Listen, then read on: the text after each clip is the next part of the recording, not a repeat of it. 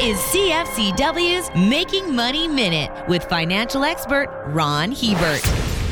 Once in a lifetime events are predicted to happen very infrequently. The problem is that these supposedly rare occurrences seem to be appearing with much greater frequency. The COVID 19 pandemic, negative interest rates, oil prices less than zero, tech bubbles, financial and real estate crashes, supply chain disruptions, and the list goes on and on. Even though many of these events occur in different sectors of the economy, cumulatively, they have the ability to create an enormous amount of volatility, which can be very unsettling and make it difficult for investors to plan ahead. For more information, listen to our Making Money show hosted by Ron Hebert and Gord Whitehead at letsmakemoney.ca or cfcw.com.